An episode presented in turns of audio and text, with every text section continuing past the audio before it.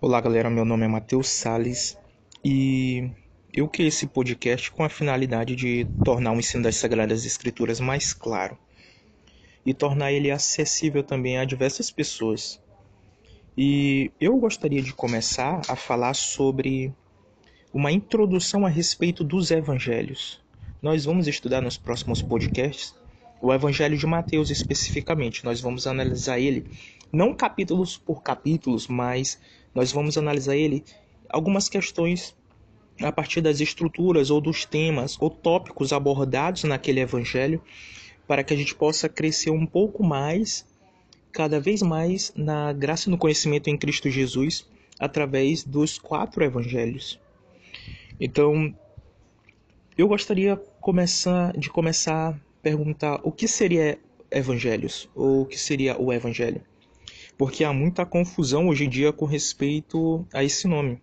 Você vai em qualquer esquina e encontra ah, uma igreja evangélica ali, ah, olha os evangélicos ali, ah, uma cruzada evangélica em tal lugar, enfim, é uma infinidade de coisas com a palavra evangelho, né? Música evangélica, música gospel e assim vai.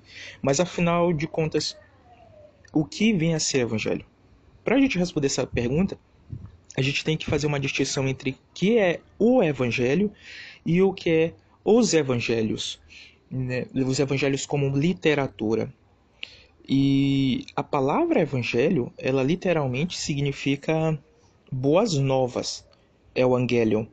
Ela foi usada no nono século antes de Cristo, aproximadamente, para se referir ao nascimento de um imperador.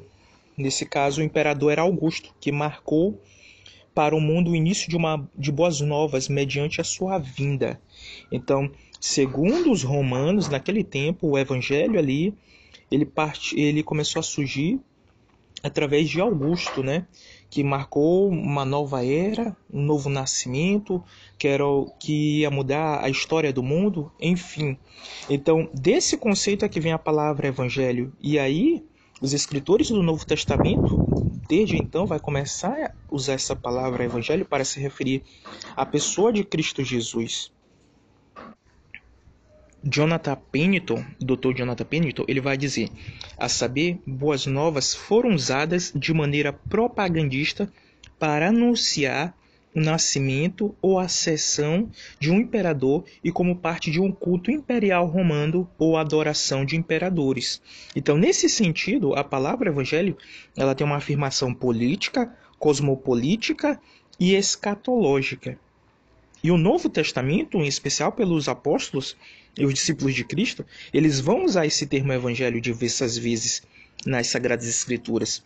Quando a gente pega o livro do apóstolo Paulo em Romanos, no capítulo 1, a gente vai ver que ele vai usar essa palavra para dizer o que é o Evangelho. São boas novas que Deus prometeu de antemão nas Sagradas Escrituras, Romanos 1,2, ou seja, a vinda de Jesus, descendente na carne de Davi, Romanos 1,3, mas que mostrou ser muito mais o próprio Filho de Deus, como demonstrado pelo poder do Espírito e pela ressurreição de Jesus dentre os mortos, versículo 4 isso são boas novas, porque é a graça e, consequentemente, um chamado a todas as nações para virem e crerem na mensagem de esperança. Versículos 5 e 6.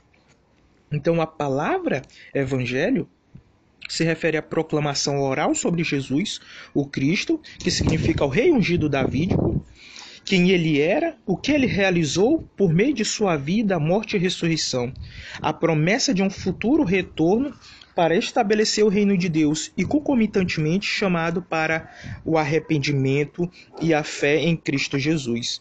Então, esta seria a definição do termo evangelho através do Novo Testamento. Então, falar que Jesus Cristo é as boas novas ou são as boas novas e que tudo o que ele faz para estabelecer o reino do Pai através da sua encarnação, através da sua crucificação, morte, é, sepultamento, ressurreição e ascensão nada mais é do que nada mais são do que as boas novas e isso tem um peso em certo sentido um peso político tem um peso cosmopolítico e escatológico. Não é à toa que quando você pega o Evangelho de Mateus no capítulo 2 quando a gente fala que ali há umas boas novas e os magos vão visitar é, Cristo Jesus e vai ser descrito como o rei dos judeus, Herodes se apavora e começa a perseguir os, os bebês, né, as crianças, a fim de matá-los, porque ele sabia o peso em que esse termo, ou que essa expressão carregava. Então tinha um peso político também, né? E em cima de tudo tinha um aspecto escatológico, né? Então ele vai restabelecer o reino de Deus e assim vai concretizar a vontade eterna do Pai sobre a face da terra. Então, nesse sentido, vai surgir a palavra evangelho dentro do cristianismo. Lembrando sempre que ela já existia no século IX ali para se referir ao nascimento de um imperador. Outro texto que também demonstra nesse, nessas mesmas prerrogativas o que é o Evangelho é descrito em 1 Coríntios capítulo 15, versículo 1 aos 11, que Paulo também enfatiza a conexão dessa mensagem com a história do Antigo Testamento por meio do refrão segundo as Escrituras. Então, Cristo ele tinha que morrer, ele tinha que padecer, ele tinha que ressuscitar, e isso aí tinha, foi de acordo com as Sagradas Escrituras. E isso, nessa perspectiva de Paulo também, é chamado de evangelho. Diversas vezes Paulo vai usar o substantivo ou verbo evangelho aqui no Novo Testamento. Então sempre vai ter essa, essa conotação.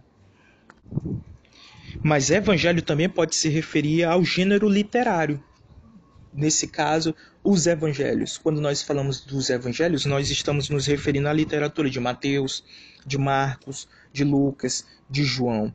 Jonathan Pennington define gênero literário como um termo geral que podemos usar para descrever um agrupamento de obras literárias que compartilham um conjunto de características, permitindo flexibilidade para qualquer trabalho em particular manifestar ou omitir alguma dessas características ou enfatizar outras.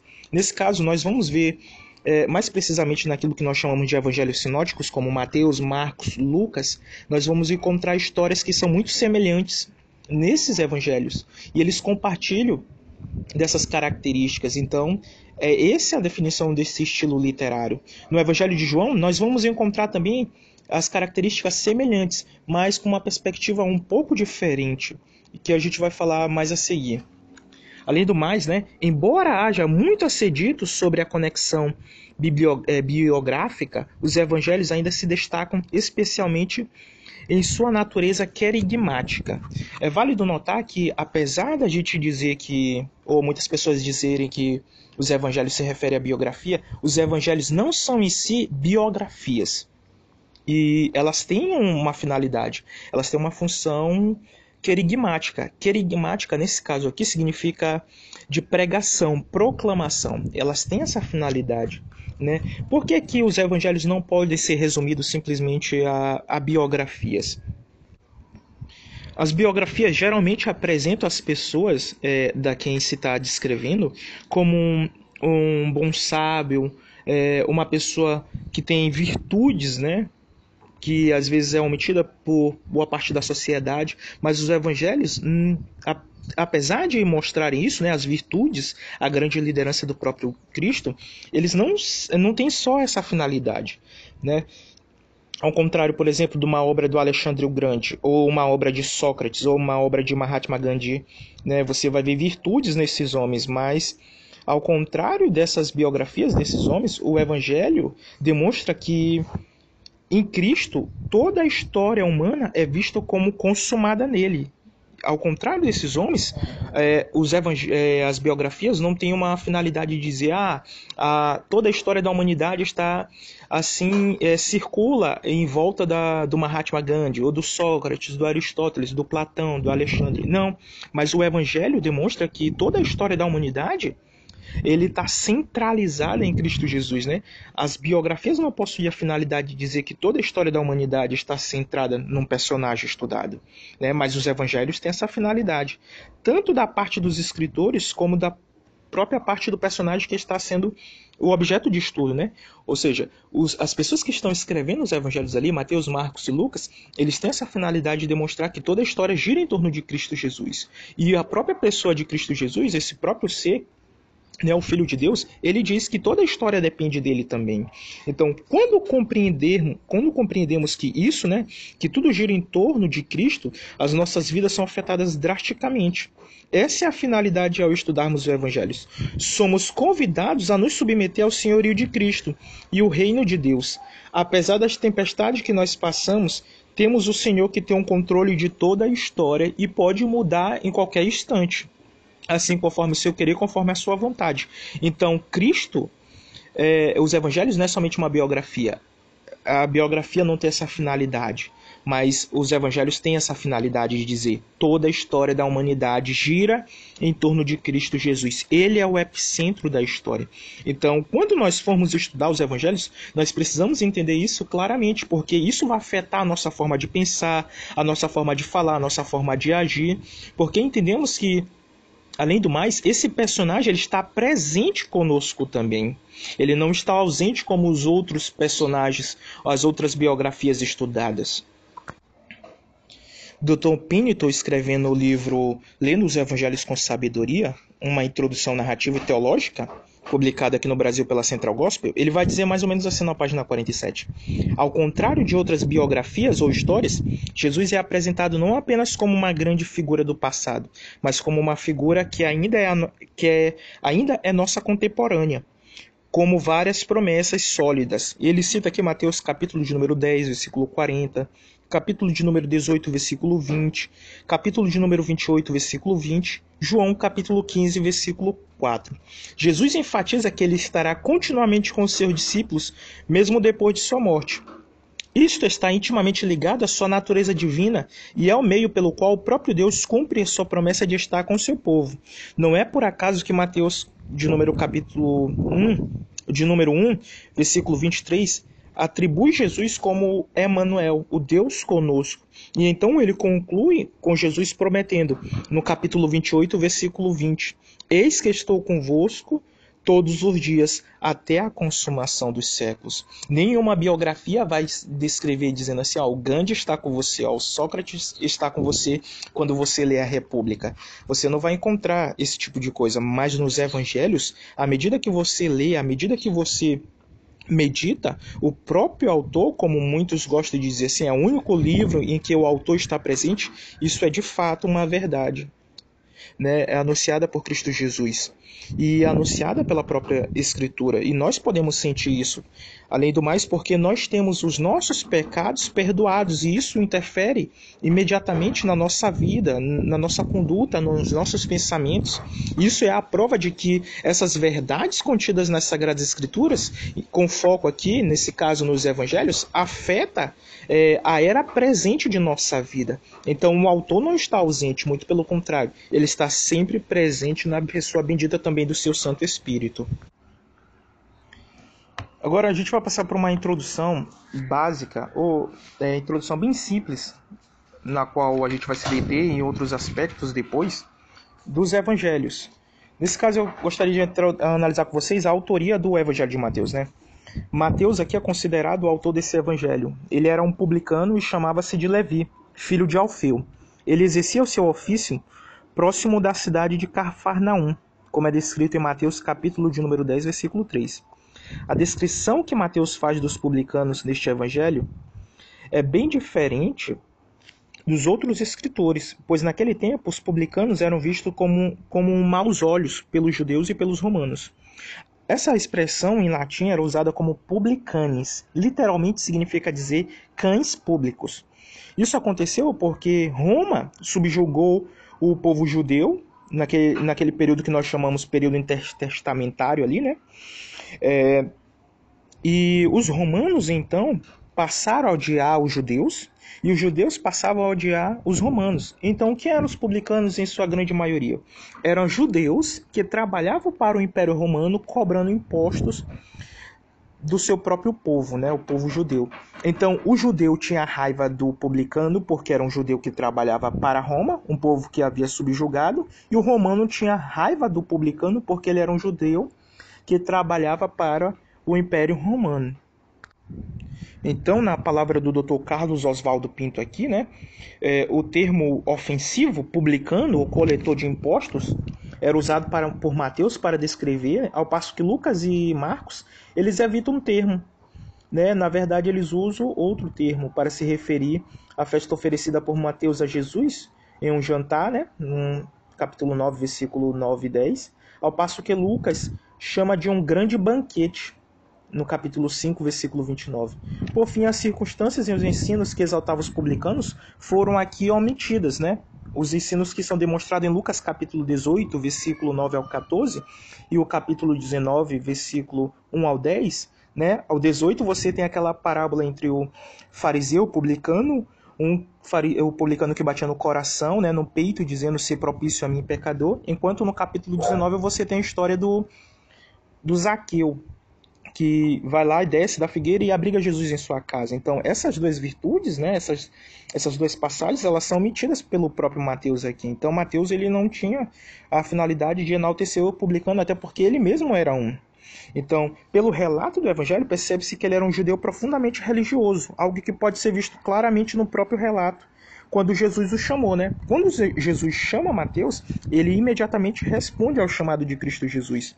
Além do mais, é perceptível que ele tinha um vasto conhecimento das Sagradas Escrituras, isto é, do Antigo Testamento, pois ele faz diversas referências desses livros logo no, no início do capítulo 1 e capítulo 2 do seu próprio livro, e por todo o decorrer de, todos os, de todo o seu escrito. A gente vê várias citações e a gente vai citar algumas, vai analisar algumas dentro do seu contexto, do Antigo Testamento e do contexto em que ele também apresenta ali no seu próprio Evangelho. Né?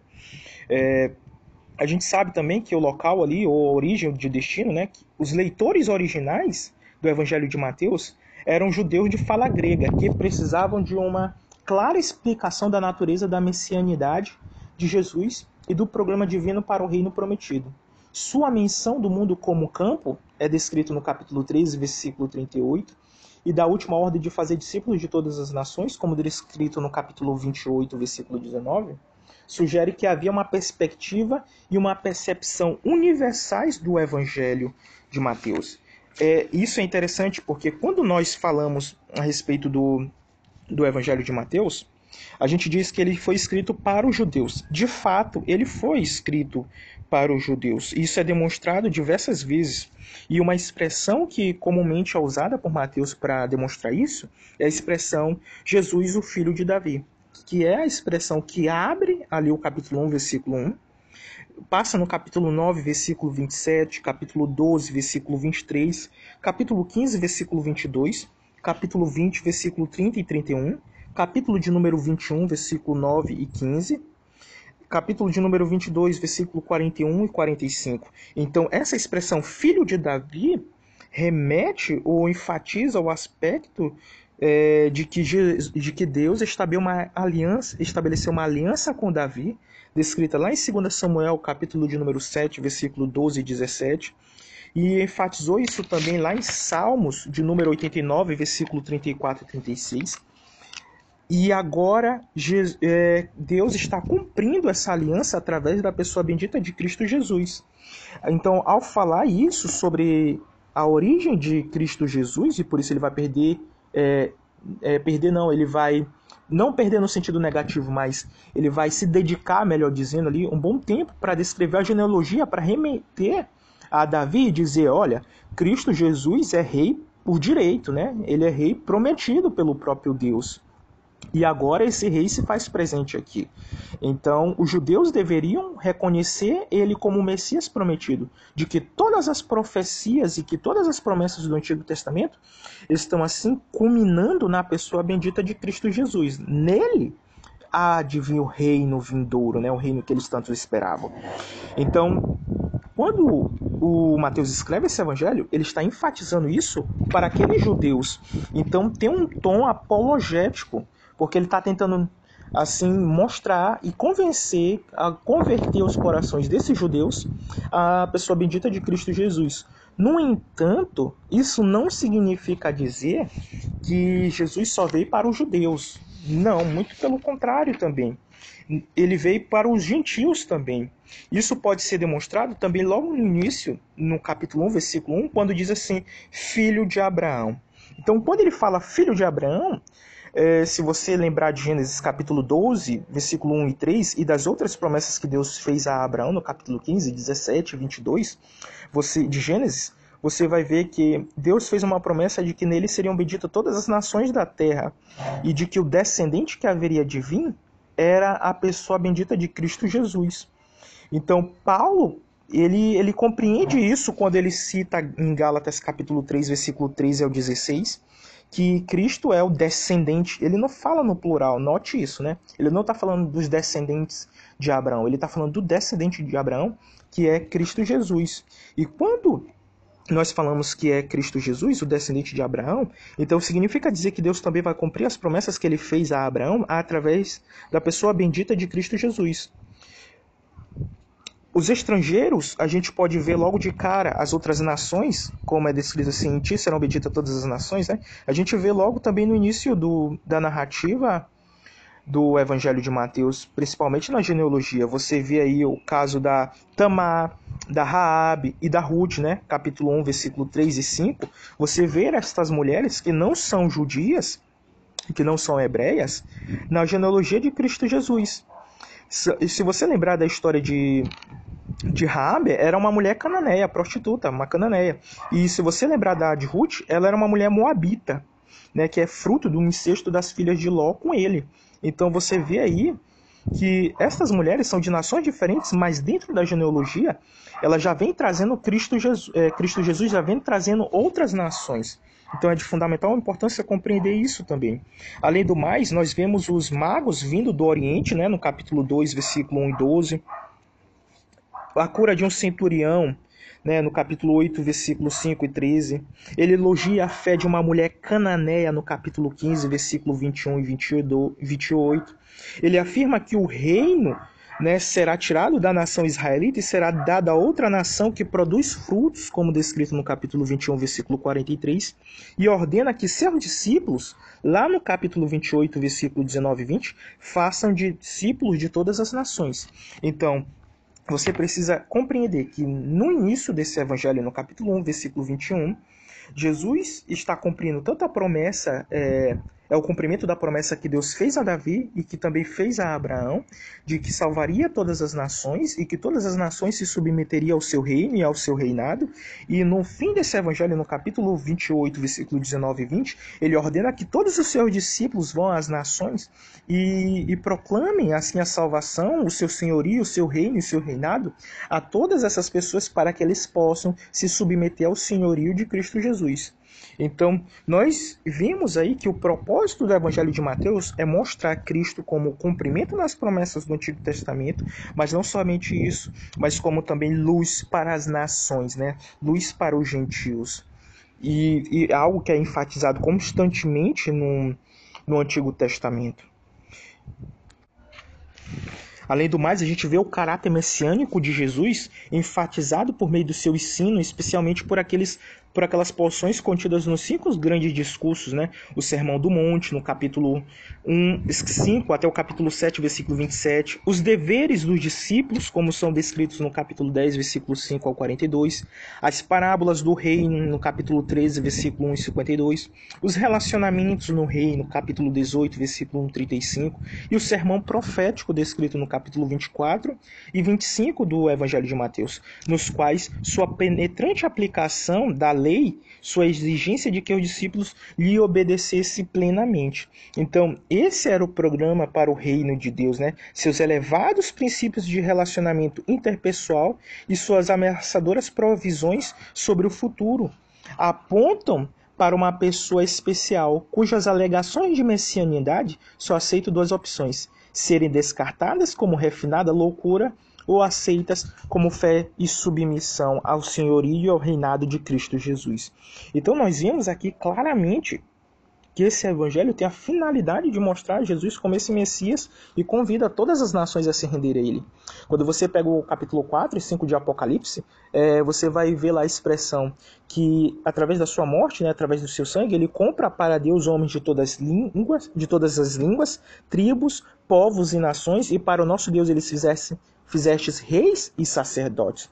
Então você vê a extensão do reinado do Messias sobre toda a face da terra e esse reino que é descrito no capítulo 25 com mais propriedade, tem a sua consumação lá em Apocalipse, capítulo de número 20 até o capítulo 22, né, onde ele reina do milênio até a eternidade.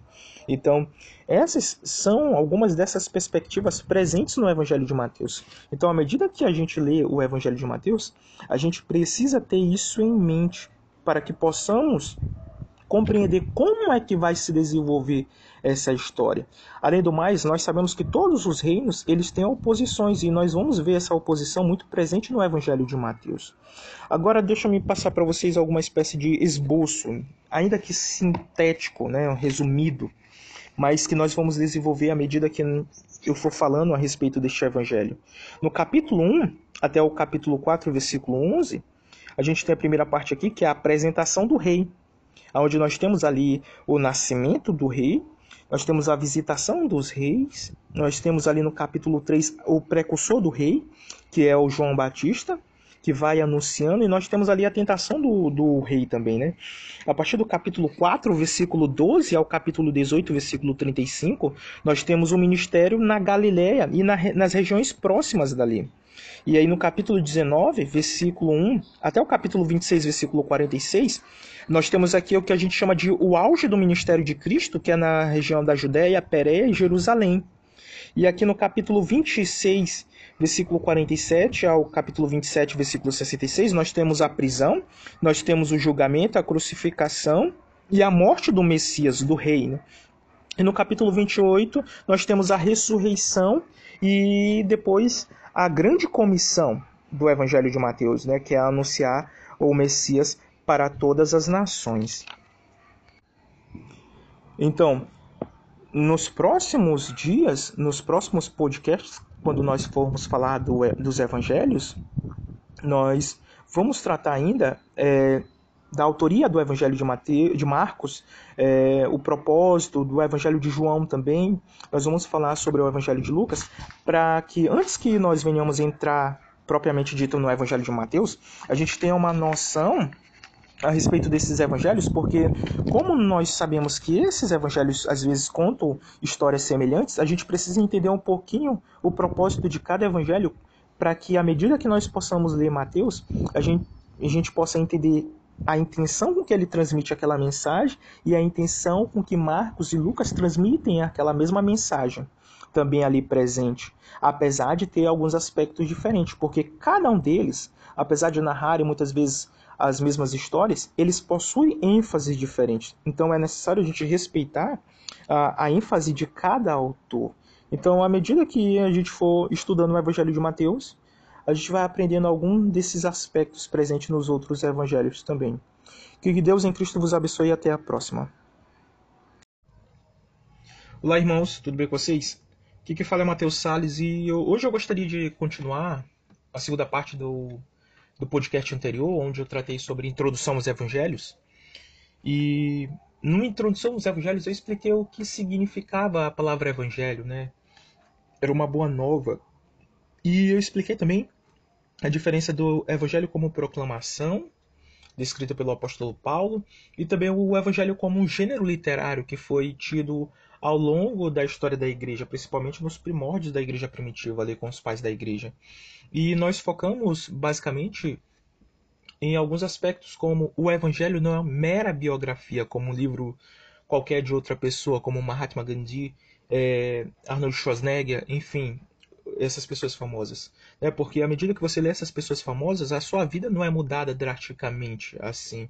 E nenhuma dessas pessoas, como Sócrates, como Platão, como Aristóteles, e enfim, outros filósofos e grandes pensadores da, da história, eles não dizem: venha a mim que eu posso perdoar os seus pecados, venha a mim que eu posso mudar a sua vida ou salvar ela. Muito pelo contrário, de todas as, as biografias descritas, é, Jesus Cristo é o único que se apresenta como o Salvador do mundo e aquele que pode dar, assim, paz ao cansado e liberdade ao oprimido. Então, há uma drástica diferença entre a biografia, é, biografia, melhor dizendo, do, dessas pessoas importantes na história e entre Cristo Jesus, o ser mais importante da história. Então, à medida que nós lemos o Evangelho, nós temos a ciência de que o autor está presente conosco, ele está clareando o nosso entendimento e nos convidando continuamente para fazer parte da sua história mediante a sua obra redentora na cruz do Calvário. Então, há uma drástica diferença nisso também. Além do mais, a gente atentou mais para o Evangelho de Mateus, onde nós vimos que ali o Evangelho de Mateus é um evangelho onde se inicia já com os cumprimentos das promessas do Antigo Testamento, filho de Davi, filho de Abraão, onde Cristo ali é o cumprimento máximo de todas as promessas que aconteciam no, foram feitas por Deus, por Yahvé, no Antigo Testamento. E ali Deus, no momento apropriado, cumpriu as suas promessas ao seu povo eleito. E ali manifestou o seu filho, o Messias prometido, né? O Messias davídico, o rei davídico, o, Messi... É, o reino messiânico vindo através da pessoa de Cristo Jesus. E a ênfase do Evangelho de Mateus recai sobre Jesus Cristo como filho de Davi, aquele que é herdeiro do trono davídico e que há de reinar sobre toda a terra. E hoje eu gostaria de entrar no Evangelho de Marcos, e no Evangelho de Lucas também. É, e João. Vamos ver aqui como é que eu vou alternar isso. É, e o Evangelho de Marcos, ele é interessante porque quando a gente fala de Marcos, a, o episódio que vem na nossa mente é aquela discussão que houve com Paulo ali, houve um entendimento ali descrito em Atos dos Apóstolos. Né? E várias vezes é, ele é mencionado também, como em Atos capítulo de número 12, versículo 12, e 25, Atos capítulo 13, versículo 5, Atos capítulo 13, versículo 15 e 37, perdão, Atos capítulo 13, versículo 5 e versículo 13, e Atos capítulo 15, versículo 37, você vê ele sendo citado por Paulo também ali em 2 Timóteo capítulo 4, versículo 11, 1 Pedro 5, 13. Então, ele é conhecido muito pelo episódio do desentendimento com, com Paulo ali. No entanto, no fim da vida, Paulo demonstra que aquele desentendimento foi resolvido e ele compreende que Marcos naquele momento já é muito útil para o evangelho, né? muito útil para ele, na verdade. Então, esse é o Marcos que escreve o Evangelho de Marcos. Para quem não sabe, os evangelhos eles são anônimos, eles não levam no seu título original Evangelho segundo Mateus, é o Evangelho segundo Marcos, o Evangelho segundo Lucas, o Evangelho segundo João. Não havia isso, né? Isso foi adicionado é, no decorrer da história da igreja para apenas demonstrar quem foi o autor, né? Então é necessário ali buscar algumas evidências tanto do livro interno quanto buscar evidências externas, né? Como o testemunho dos pais da igreja. E os pais da igreja, que foram alguns deles a, discípulos dos apóstolos, né? E depois esses discípulos dos apóstolos fizeram outros discípulos eles são chamados de pai da, pais da igreja. E Irineu, Tertuliano, Clemente de Alexandria, Orígenes e Jerônimo defendem a autoria de Marcos. Mas é Papias que explica basicamente como é que Marcos escreveu esse evangelho. E, e ele diz a seguinte ele diz a seguinte as seguintes palavras: Marcos se tornou intérprete de Pedro e escreveu tudo o que lembrava com precisão não realmente na ordem das coisas ditas ou feitas pelo Senhor, porque ele não havia ouvido o Senhor, nem o seguido, mas seguiu a Pedro, que ensinava quando necessário. Mas não fazia de forma sistemática. Assim, Marcos nada fez de errado ao anotar cada ponto que lembrava. Observa só. Os pais da igreja entendem que o Evangelho de Marcos foi escrito a partir de Marcos presenciando, é, a partir de Marcos está presenciando a pregação do apóstolo Pedro na igreja primitiva. Então, Pedro fazia a sua homilética, né, a sua preleição, a sua pregação, a igreja primitiva, ensinando tudo aquilo que Jesus fez e falou. E aí, então, Marcos pega tudo aquilo que Pedro fala a respeito do que aconteceu e começa a escrever o evangelho. É, então, os pais da igreja, é, da igreja demonstram isso, que foi dessa forma que esse evangelho foi escrito. E as circunstâncias em que esse evangelho foi escrito é de fundamental importância para poder se compreender o que foi dito no Evangelho de Marcos e por que foi dito daquela forma, né? E as circunstâncias demonstram que havia uma grande influência pelos motivos dos autores do Novo Testamento escreverem seus livros, né? Blomberg vai dizer que é, é, a, o objetivo ali era encorajar uma comunidade atormentada por uma eventual luta e para uma vitória que só se daria por meio do sofrimento. Então Marcos escreveu isso justamente porque ali o povo estava sofrendo grandemente. Então ali foi ele foi ele escreveu esse evangelho para encorajar. Isso se dá porque os cristãos foram expulsos por volta do ano 49 depois de Cristo, né? A, lá daquela cidade. A atenção era constante no ano 50 e a futura perseguição iniciada por Nero por volta de 64 e 68. Então os romanos, né? Eles formavam um público muito carente de tal conforto e encorajamento, já que havia grande perseguição, grande provação. Então as preocupações de Marcos poderiam ser de natureza pastoral quando escreveu esse evangelho, né? E você vai ver muito falar sobre sofrimento nesse evangelho também. E de certa forma você vai ver aqui o próprio Cristo sofrendo, mas depois ele triunfando sobre esse sofrimento. Então, essas pessoas que vão receber o Evangelho de Marcos, quando elas ouvirem é, é, a leitura deste Evangelho, elas vão ser confortadas, elas vão ser encorajadas sabendo que o seu próprio Cristo sofreu por através da mão daquele Império Romano, mas esse mesmo Cristo ali triunfou sobre todas as coisas e assim o povo de Cristo Jesus ele também irá triunfar sobre toda e qualquer provação. Então, essa preocupação de Marcos é de natureza pastoral, é de confortar, é de consolar, de animar o próprio povo de Deus. Além do mais, esse evangelho ele pode ser dividido da seguinte forma: é, em duas partes, mais precisamente. Você tem ali a primeira parte do Evangelho de Marcos, no capítulo 1, versículo 1 ao capítulo 8, versículo 30.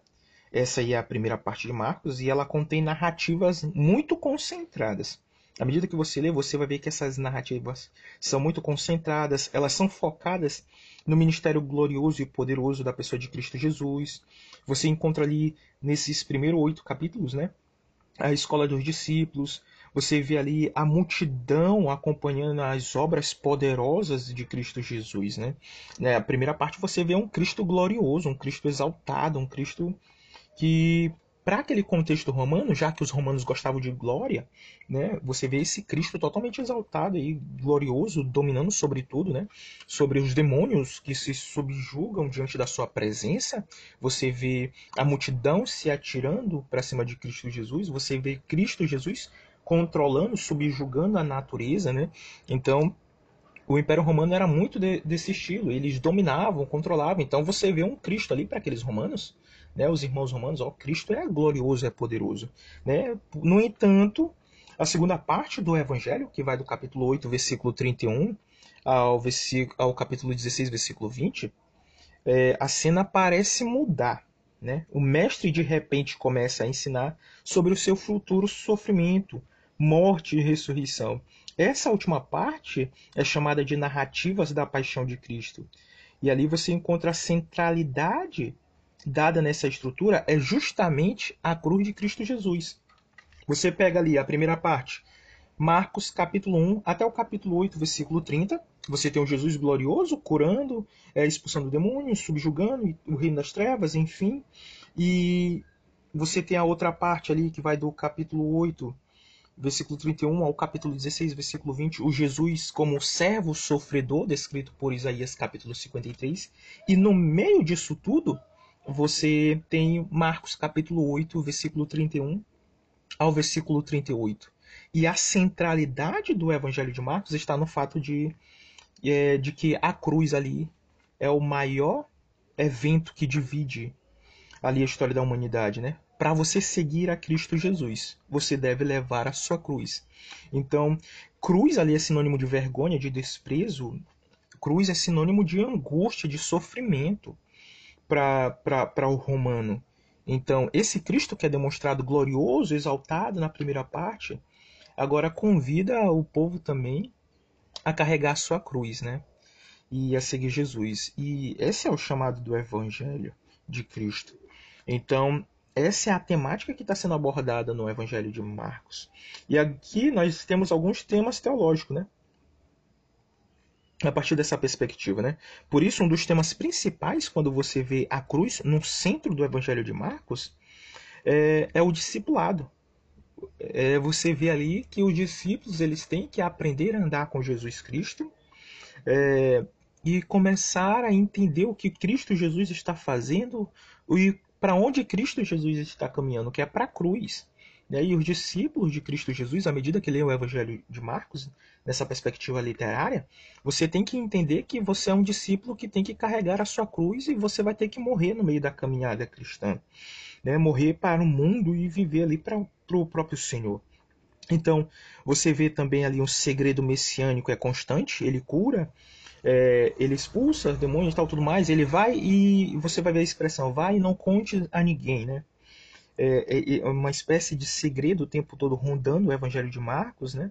Por isso, muitas vezes os discípulos em, é, também é demonstrado aqui como constantes fracassos e mal, mal entendidos. Os, os, discípulos de Cristo Jesus eles não entendem nada do que o Senhor está fazendo aqui, né? Você vê os discípulos aqui de certa forma tolos, né? Você vê no capítulo 4, versículo 11 e 13 e versículo 33 ao 34, eles não compreendem as parábolas. Você vê que tem corações duros e cheios de pouca fé, como é descrito em Marcos capítulo 4, versículo 40, Marcos capítulo 6, versículos 51 e 52, Marcos capítulo 8, versículo 4 e versículo 14 ao 21. Você vê que esses discípulos, eles falham em sua missão, como descrito em Marcos capítulo 9, versículo 14 e 29. Você vê o Pedro não dando lugar ao sofrimento, que é uma característica muito presente no Evangelho de Marcos, e justamente para fazer com que os discípulos lá é, da igreja primitiva eles possam ver que que há um sofrimento na vida cristã, como demonstrado em Marcos capítulo 8, 8 versículo 33. Você vê uma espécie de cegueira espiritual que é contrastada com a cegueira física das pessoas que Jesus cura em Marcos capítulo 8, versículo 22 ao 26, e capítulo 10, versículo 46 ao 52. E você vê o Pedro que nega Jesus e todos fogem ali na, a partir do capítulo 14 ao capítulo 15. Então você vê que há uma presente chamada para o discipulado e os discípulos estão continuamente fracassando apesar da chamada de Cristo Jesus e apesar dos atos poderosos de Cristo Jesus. Então, o Evangelho de Marcos ele não é somente um evangelho para pessoas que estão sofrendo é, perseguição, mas é para as pessoas saberem carregar a sua cruz e seguirem a Cristo Jesus. Isso é discipulado na caminhada cristã. É andar com Jesus independentemente das circunstâncias. Então, essa é basicamente, de forma resumida, até porque eu não quero ser exaustivo nesse primeiro momento, de forma resumida, o que Marcos está contando à, à, igreja primitiva. Né? Então a igreja primitiva vai pegar esse evangelho, vai ler e vai perceber Jesus é um ser glorioso e poderoso nos primeiros capítulos, oito primeiros capítulos. E na segunda parte a gente vê o servo sofredor, Cristo, aquele que veio morrer, dar sua vida para resgatar, para salvar as pessoas perdidas, né? E a centralidade desse evangelho é o fato de que você deve carregar a sua cruz. E carregar a sua cruz é, significa que você vai ser vai sofrer vergonha, vai sofrer zombaria, vai sofrer escárnio por causa do evangelho. Todavia, assim como Cristo triunfou, você também irá triunfar.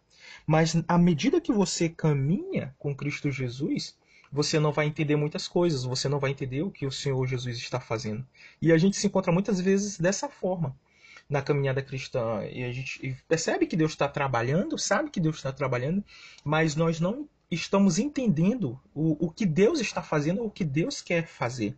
Então, essa parte da nossa ignorância ela vai acontecer assim como aconteceu com os discípulos também descrito aí no Evangelho de Marcos. Eles não compreendiam as parábolas, eles não compreendiam o sofrimento, eles não compreendiam os ensinamentos de Cristo Jesus, eles não compreendiam as curas, eles não compreendiam o segredo messiânico de Cristo Jesus, enfim. Dessa mesma forma, muitas vezes nós não vamos compreender o que o Senhor está fazendo e isso demonstra nosso, nosso completo fracasso espiritual.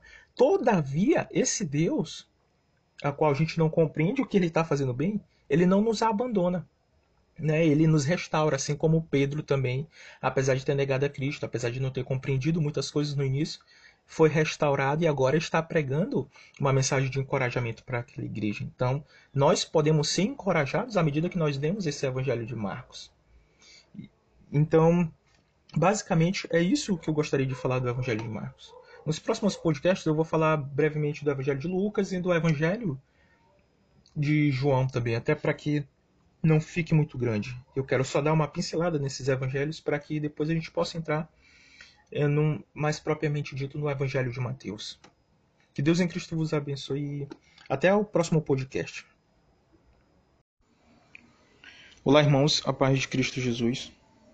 A gente viu nos dois últimos podcasts, em primeiro lugar, uma introdução aos evangelhos, mais precisamente, uma introdução também ao Evangelho de Mateus e depois de Marcos, e agora nós vamos dar uma olhada no Evangelho de Lucas e depois de João para começarmos a estudar um pouco mais de forma sistemática a respeito do Evangelho de Mateus. É, o Evangelho de Lucas ele é dividido em dois trabalhos. Isso a gente percebe logo de cara quando lê Lucas, capítulo de número 1, versículos 1 ao 4, e Atos, capítulo de número 1, versículo 2. Quando a gente vai ver que Lucas aqui ele organiza o seu evangelho, é, na verdade a história de Cristo Jesus no evangelho de Lucas e a história da igreja de Cristo Jesus ou a igreja de Atos dos Apóstolos no livro de Atos. Então a gente vê que Lucas aqui faz uma obra de dois volumes, né? Hoje a gente poderia chamar isso de dois tomos, um volume 1, um, volume 2. E Lucas era um colega de viagem de Paulo como a gente vê em Colossenses capítulo 4, versículo 14, e Filemão, versículo de número 24. Então, no Evangelho de Lucas, nós vemos aqui que ele é chamado diversas vezes, é, perdão, no Novo Testamento a gente vai ver que ele é chamado diversas vezes de médico, né? É, a gente vai ver também que os teólogos chamam Lucas de historiador. Mas um ponto interessante do, dos escritos de Lucas é que Lucas não é um mero historiador, ele é um teólogo historiador.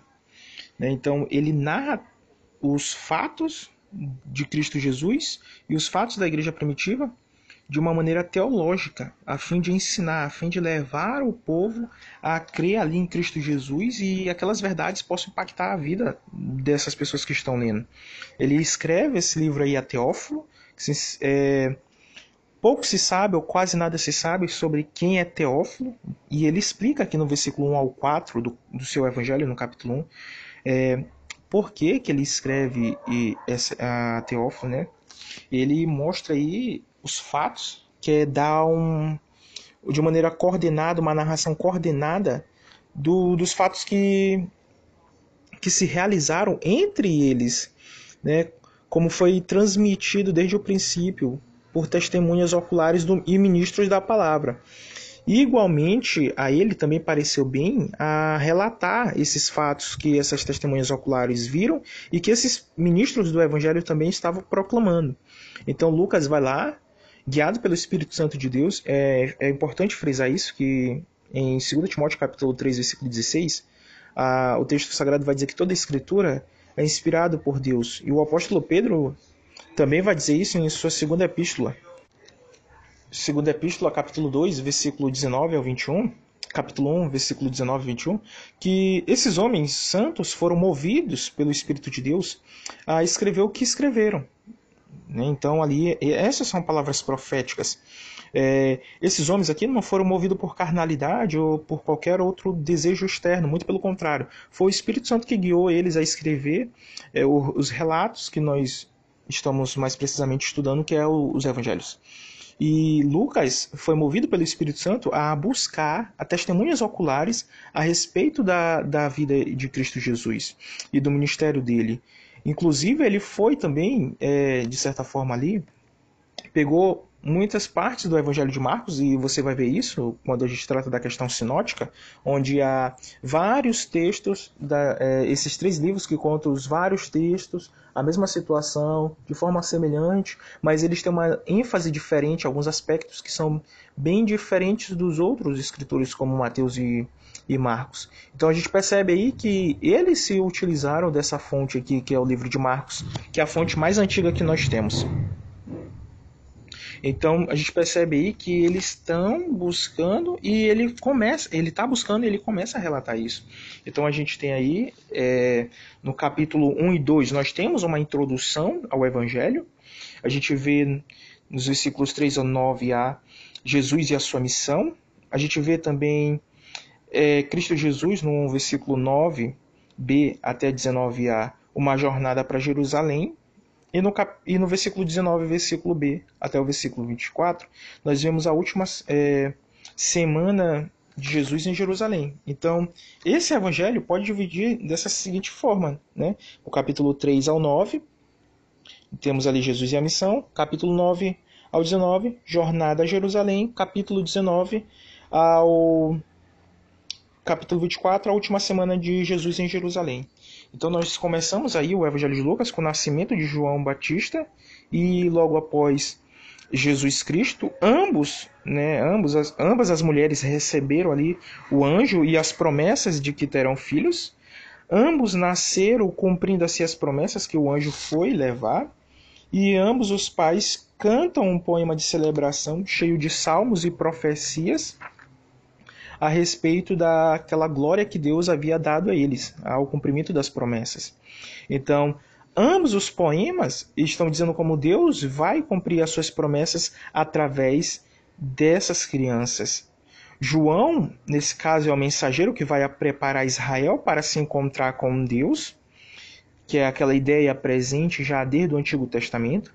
E Jesus é o rei messiânico prometido a Deus que irá trazer o rei sobre Israel e a bênção de Deus sobre as nações. E a gente percebe isso logo no relato de Simeão ali, né? Que ele diz que Jesus é posto como luz para as nações, né?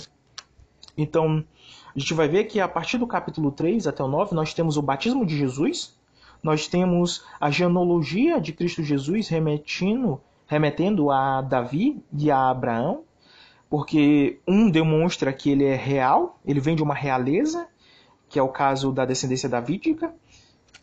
Por outro lado, essa bênção de salvação vai se estender a todas as pessoas devido à promessa que Deus fez em Gênesis capítulo 12 para Abraão. E, consequentemente, a gente vê que essa genealogia remete também a Adão, né? que Adão foi um homem criado de maneira perfeita. Então, no Éden, infelizmente, ele caiu e ali toda a humanidade foi condenada nele. Mas através de Cristo Jesus, o outro homem perfeito, a humanidade será redimida. Nós vimos isso aí claramente no Evangelho de. No Evangelho não, perdão.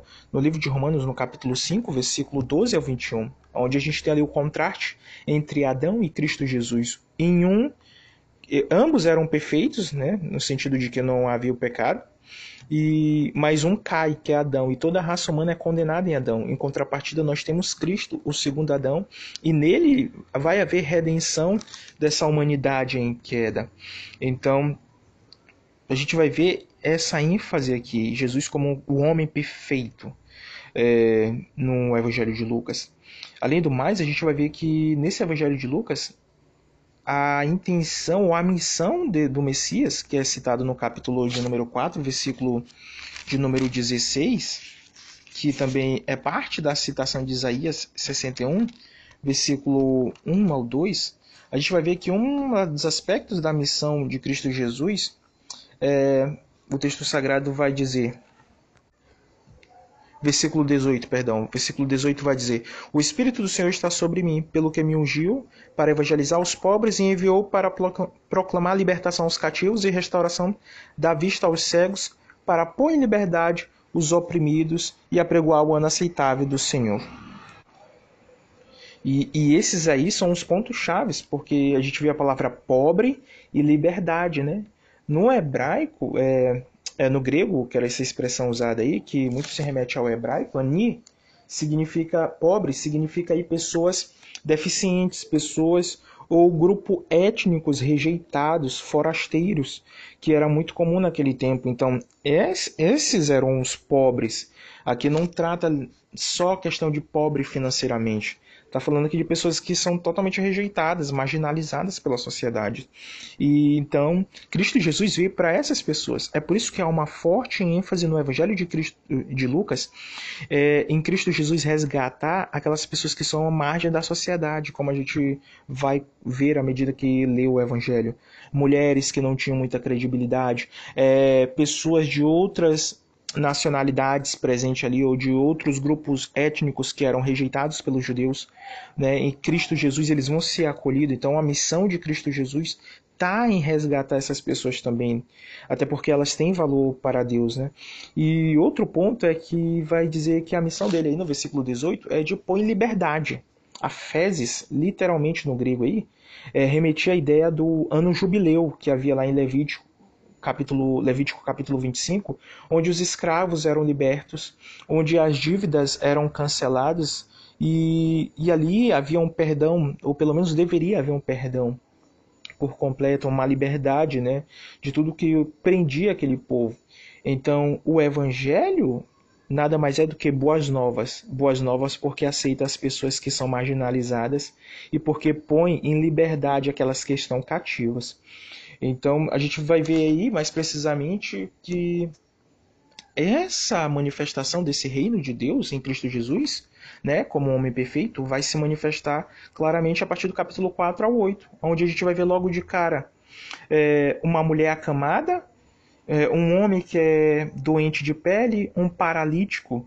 Nós vemos também que essas são as pessoas que são os pobres aqui no Evangelho. Né?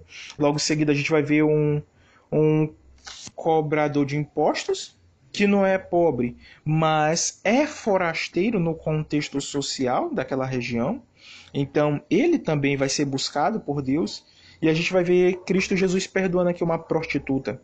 E no capítulo 6, versículo 12 ao 49, ele vai falar que desse povo que Cristo Jesus está buscando, é que vai ser nomeada agora é, os discípulos de Cristo Jesus e, e, e os outros discípulos serão líderes sobre estas pessoas que foram resgatadas por Cristo Jesus. Então aqui a gente começa o sermão da planície, que na minha perspectiva é um sermão um pouco diferente do é, sermão pregado em Mateus capítulo 5 ao 7, que é o sermão da montanha, porque eu entendo que isso aqui é outra pregação que Jesus Cristo está fazendo.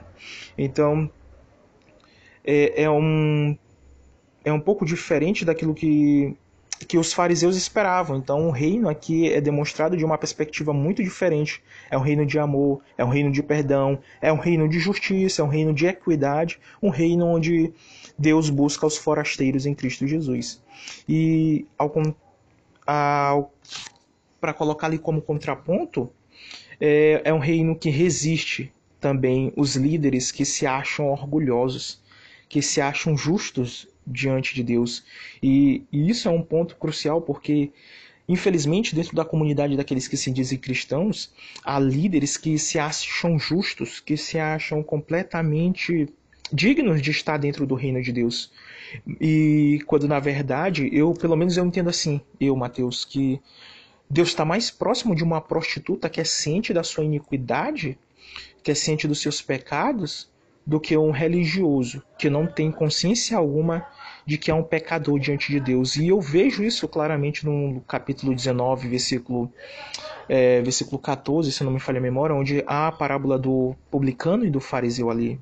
Ali é um religioso que cumpre todos os rituais, né? mas quando ele sobe ali, ele fala de si para si ele fala de si para si, dos seus méritos, de tudo que ele faz, em contrapartida ao publicano que reconhece que é pecador, não ousa olhar para os céus, a não ser batendo no peito dizendo ser propício a mim, pecador, né? Isso é um ponto crucial nesse evangelho. Então, Deus, nessa perspectiva, está mais próximo de um pecador consciente da sua iniquidade do que um religioso que se acha justo pelos seus próprios méritos. Então, continuando aqui, é desse reino, é dessas pessoas marginalizadas que o Senhor vai fazer o seu reino. E, e os líderes é, também daquele tempo vão resistir a Jesus Cristo. Ele vai dizer que ele está cometendo blasfêmia, como a gente vê no capítulo 5. Né? Ele está cometendo blasfêmia também, segundo a perspectiva deles, porque Cristo ele desonra as tradições. É, a gente vê isso no capítulo 5, versículo 33 e no capítulo 6, versículo 2, né, é, a gente vê é, ele vindo, bebendo, né, como o capítulo 5, versículo 30 mostra, e aí a gente vai ver que é esse o rei que, que veio resgatar pecadores, né? É, isso é um paradigma muito grande dentro do evangelho, porque Ele vem comendo e bebendo e sentando com pecadores à mesa e aquelas pessoas que eram completamente consideradas impuras, ímpias, profanas diante do Senhor e que o Senhor Jesus Cristo é diante de Deus, né? E para os fariseus também, mas só que rejeitados por elas, mas não rejeitados por Deus. Então os fariseus falam assim: olha, Cristo está quebrando a tradição. Como é que como é que ele é o Messias? Não pode ser o Messias, né? E aí esse Messias quebra o paradigma, porque no capítulo 9, versículo 18 ao 27, ele é o rei que se tornar o servo sofredor. No capítulo 9, versículo 28 ao 36, esse rei vai agora demonstrar quem de fato ele é. Quando os discípulos chegam ali no monte, né, os seus amigos mais próximos, eles vão ver que Cristo ali demonstra sua glória na transfiguração. E ali aparece Moisés, aparece Elias também, né? Um representando a lei e outros os profetas, né? Que ambos estão diante do próprio Senhor. E ali o, o Pedro reconhece quem de fato Cristo é. Então eles estão conversando, Jesus e esses dois homens estão conversando sobre o seu êxodo, né? O êxodo de Jesus será cumprido em Jerusalém. E a palavra êxodo remete à, à pessoa de Moisés, porque ele foi o libertador. Então, de imediato no texto sagrado, que o texto está demonstrando é que Cristo é o novo libertador, é o novo Moisés. Um novo povo vai uma nova aliança vai ser feita, assim como foi feita uma antiga aliança em Moisés, vai ser feita uma aliança também através de Cristo. Mas essa aliança vai ser feita através do seu sangue.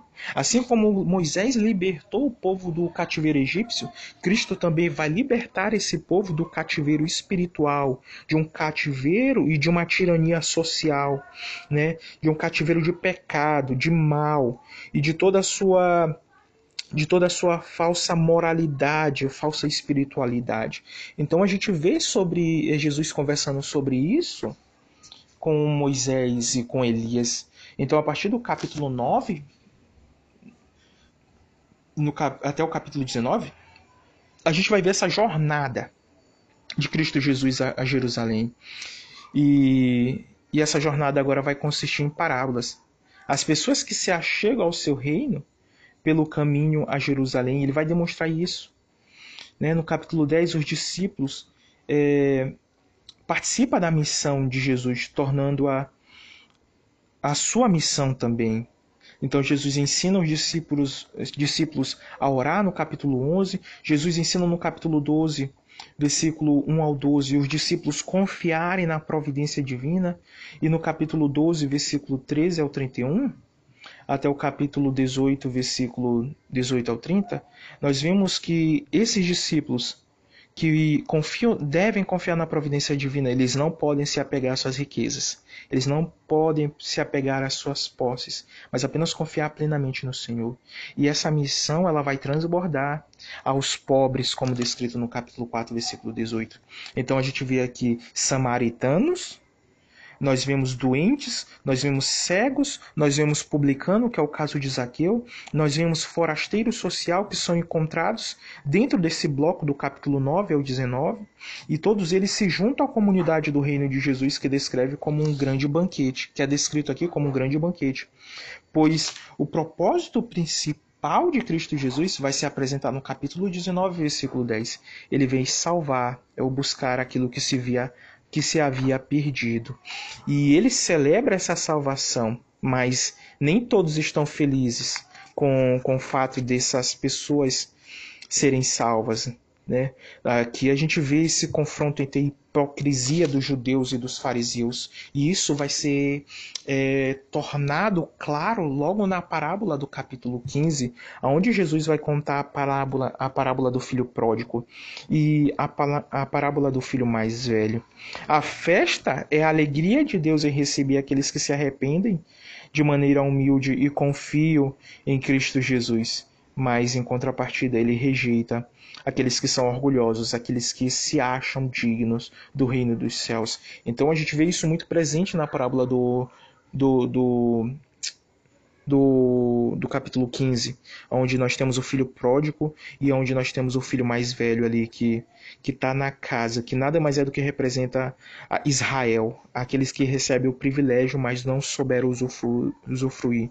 Em contrapartida, é, o filho pródigo é todos aqueles que são rejeitados, aqueles que são marginalizados. E não somente isso, mas aqueles que caíram no pecado e se afastaram do Senhor estão conscientes de que o Senhor os espera de, braço, é, de braços abertos. Então, no capítulo 19, parte B, nós chegamos a Jerusalém. E por que esse povo rejeitou ao Senhor, os fariseus rejeitaram o Senhor, porque Israel rejeitou o próprio Deus. Então a gente vai ver aí a partir do capítulo 19 que Jesus chora, porque ele sabe que o seu reino de paz vai colocar Israel em rebelião contra Roma. Porque esse reino que abraça os pecadores indistintamente vai colocar aqueles que não abraçaram o reino de Deus, aqueles que não creram em Cristo Jesus, em juízo, porque eles se rebelaram contra Deus. E aí no capítulo 20 e 21, Jesus prevê a, a, destruição da cidade, do templo, melhor dizendo, né? O juízo de Deus sendo manifesto porque eles não abraçaram o reino de Deus. E isso se torna. É, Jesus chega ao templo e demonstra que aquilo ali, que era a casa de Deus, se torna nada mais do que um covil de rebeldes, capítulo 19, versículo 46, né? Jerusalém será cercada e será destruída, capítulo 21, versículo 10. Então o Senhor pronuncia juízo por causa do povo que rejeitou. E aí no capítulo 22 nós vemos Jesus novamente aqui, é, depois de sair do templo, é, celebrando a Páscoa. A Páscoa significa a libertação dos cativos. E o Sinédrio, a olhar Cristo, diz: ele diz que é rei. É, e Herodes não vê culpa no Senhor Jesus na sua é, antes da sua morte, né, depois da Páscoa ali. E ele exerce o, o perdão na cruz quando é condenado, crucificado. Então a gente vê Cristo amando os pecadores na cruz do Calvário como prova máxima do amor de Deus a toda a humanidade. Então nós vemos aqui do lado da cruz de Cristo dois ladrões, né? Um vai ao paraíso porque reconhece que é pecador e o outro vai à condenação eterna. Então, Cristo Jesus morre para libertar as pessoas e aqui se cumpre o êxodo. E aqui se cumpre a missão do capítulo 4, versículo 16 e do capítulo 19, versículo 10. E Cristo Jesus morre pelos pecadores. Cristo Jesus morre por aqueles que se arrependeram e creram nele. E mas a despeito de tudo isso, Cristo Jesus, que foi sepultado, é, também foi ressurreto, ressuscitou dentre os mortos, e assim ele está vivo. E o seu reino de paz, de justiça, de equidade, um dia irá ser estabelecido na terra. Então, o que é que nós aprendemos basicamente do Evangelho de Lucas em trocando em miúdos? Todos nós somos seres imperfeitos. Somos seres que estamos cativos pelo pecado, pelo mundo, pelo diabo, pelas organizações sociais, enfim, é, como forasteiros, como peregrinos, que se tornaram escravos em outro mundo. Mas Cristo Jesus veio para nos resgatar, veio para buscar aquilo que havia, havia se perdido. E que aqueles que se arrependem e creem em Cristo Jesus, eles estão entrando nesse reino de paz. Mas aqueles que ainda não compreenderam o reino de Deus, aqueles que ainda não se subjugaram ao reino dos céus, eles não poderão usufruir dessa paz, dessa justiça, dessa equidade. Muito pelo contrário, o que espera a eles será um castigo eterno, será um juízo eterno. Então, o Evangelho de Lucas nos mostra que o Senhor veio para resgatar pecadores marginalizados e trazê-los ao reino de Deus. Que Deus em Cristo vos abençoe e até a próxima.